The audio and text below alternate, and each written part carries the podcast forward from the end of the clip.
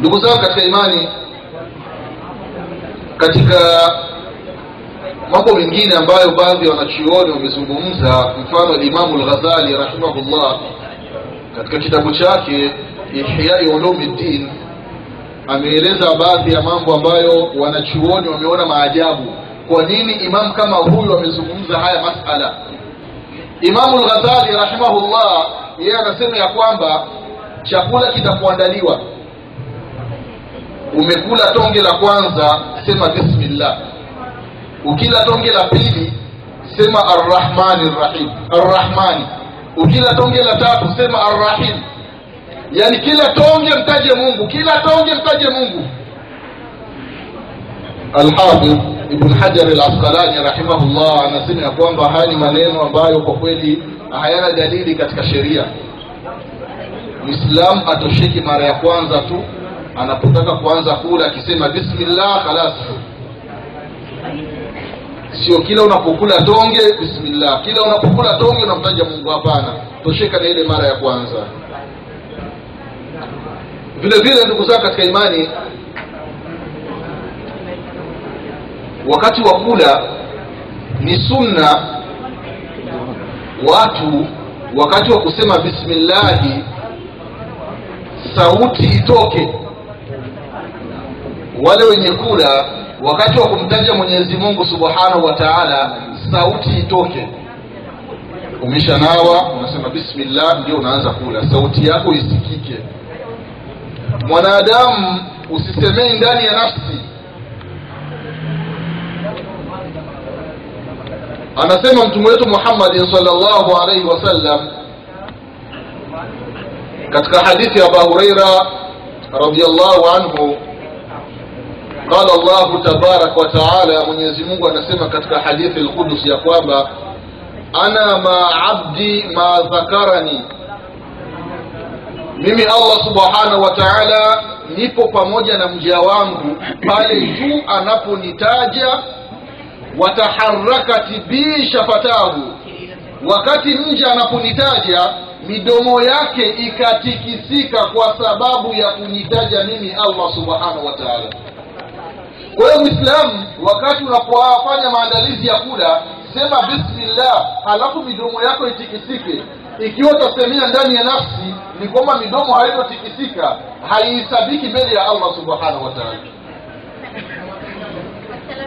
najua kuna baadhi ya waislamu wakiswali wanaswali hali ya kuwa mdomo wao wamefunga. Wamefumba mdomo ye anasemea ndani ya nafsi huyu hana swala. Ni lazima midomo icheze kwa sababu mambo ambayo unayasema ndani ya nafsi hayana hukumu katika sheria. Unakuta mtu anaswali kama bubu. Anainama anainuka midomo yake haichezi. Huyu hana swala. Ni lazima midomo uichezeshe na ndio maana imepokelewa kwa mtume salllahu alaihi wasalama katika sala za kimya. Masahaba wanasema tulikuwa tunajua kama mtume salllahu alaihi wasalama anasoma kwa sababu ndevu zake zilikuwa zinatikisika kwa midomo ikicheza ndevu zinatikisika. Kwa hiyo mwislamu chakula kimeandaliwa sema bismillah tikisa midomo yako. Vile vile waislamu tufahamu ya kwamba kusema bismillah mtu akitaka anasema bismillahi anapotaka kula au akitaka anaacha anakula bila kusema bismillahi hamna tatizo. Wanachuoni ndugu zangu wamegawanyika katika sehemu mbili. Sehemu ya kwanza wanasema ya kwamba bismillahi ni sunna.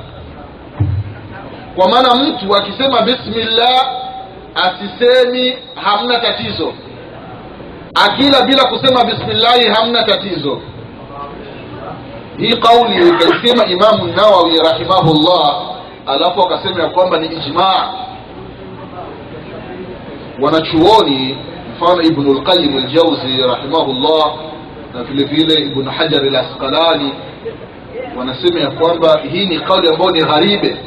Mtu akisema kwamba ni ijmaa mtu kula bila kumtaja mwenyezi mungu subhanahu wa taala kauli ya pili wanasema kwamba kumtaja mwenyezi mungu ni wajibu.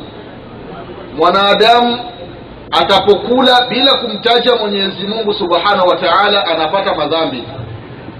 Na hii ndiyo kauli ambayo ni sahihi. Kwa sababu gani? Kwa sababu ya maneno ya mtume wetu muhammadin salllahu alaihi wasallam mtume anasema ya kwamba alipomwambia amru bnu salama ya ghulam sami llaha ewe kijana sema bismillah. Hii sema bismillah ni wajibu. Kwa hiyo mtu akisema kwamba sio lazima ni sunna mpaka tupate dalili ya kuonyesha kama ni sunna. Kwa hiyo mwislamu kumtaja mwenyezi mungu wakati wa kula ni wajibu.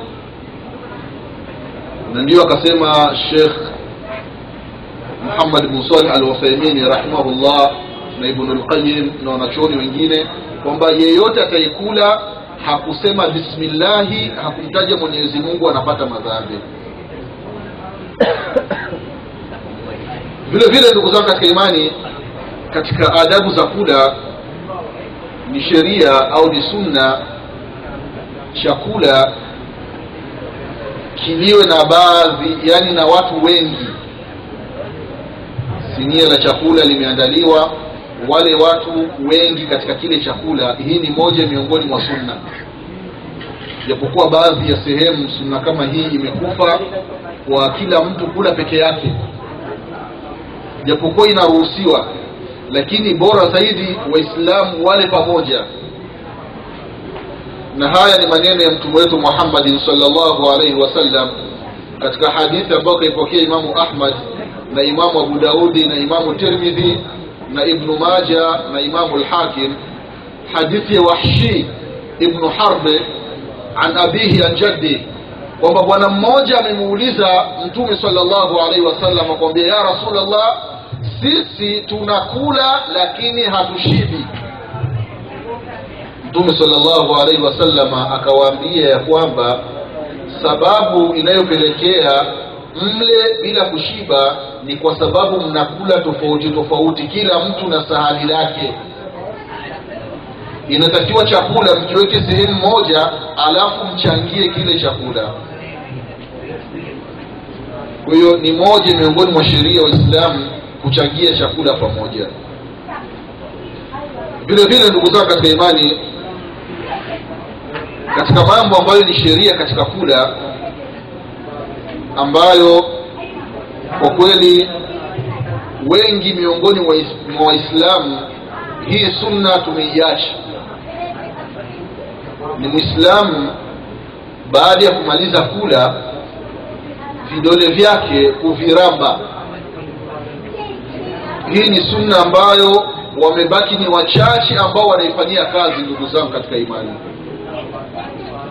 katika hadithi ambayo kaipokea ibn abasi radiallahu anhuma hadithi ambayo kaipokea imamu lbukhari na imamu muslim anasema mtume salllahu alaihi wasallam ya kwamba idha akala ahadukum fala yamsah yadahu hatta yalaqaha au yuliquha atapokula mmoja wenu baada ya kumaliza kula basi mkono wake ambao umetumika katika kula. Asifuti mkono wake ima kwa mindil au kwa kitu mfano wa mindil. Mpaka mikono yake airambe. Yale mabakibaki ya chakula mwislamu ramba. Ima mwenyewe urambe au yuliikuha mpe mwenzako warambe una mke umechangia na mke wako umemaliza kule unampa mke wako unamnyoshia mikono anaramba vidole vyako. Sunna. Unampa mke vya kwako na mke naye anakupa vya kwako. Sunna ndugu zangu katika imani. Na anasema alimamu nawawi rahimahullah hata vile vile mwalimu kwa mwanafunzi mwalimu anapokuwa na kula au shekhe anapomaliza kula basi anaruhusiwa kumpa mwanafunzi wake akaramba mikono yake. Ikiwa mwanafunzi hataona vibaya najua kuna baadhi ya watu wana tunasema wana kinyaa yaani mtu wa kuramba vidole vya mwenzake anaweza akatapika mwingine. Ikiwa kama hamna matatizo basi naruhusiwa. Au baba unampa mtoto wako vidole vyako anaramba. Kwa kweli inajenga mapenzi na mtoto amemaliza kula anakupa wewe baba vidole alafu unaramba. Inajenga mapenzi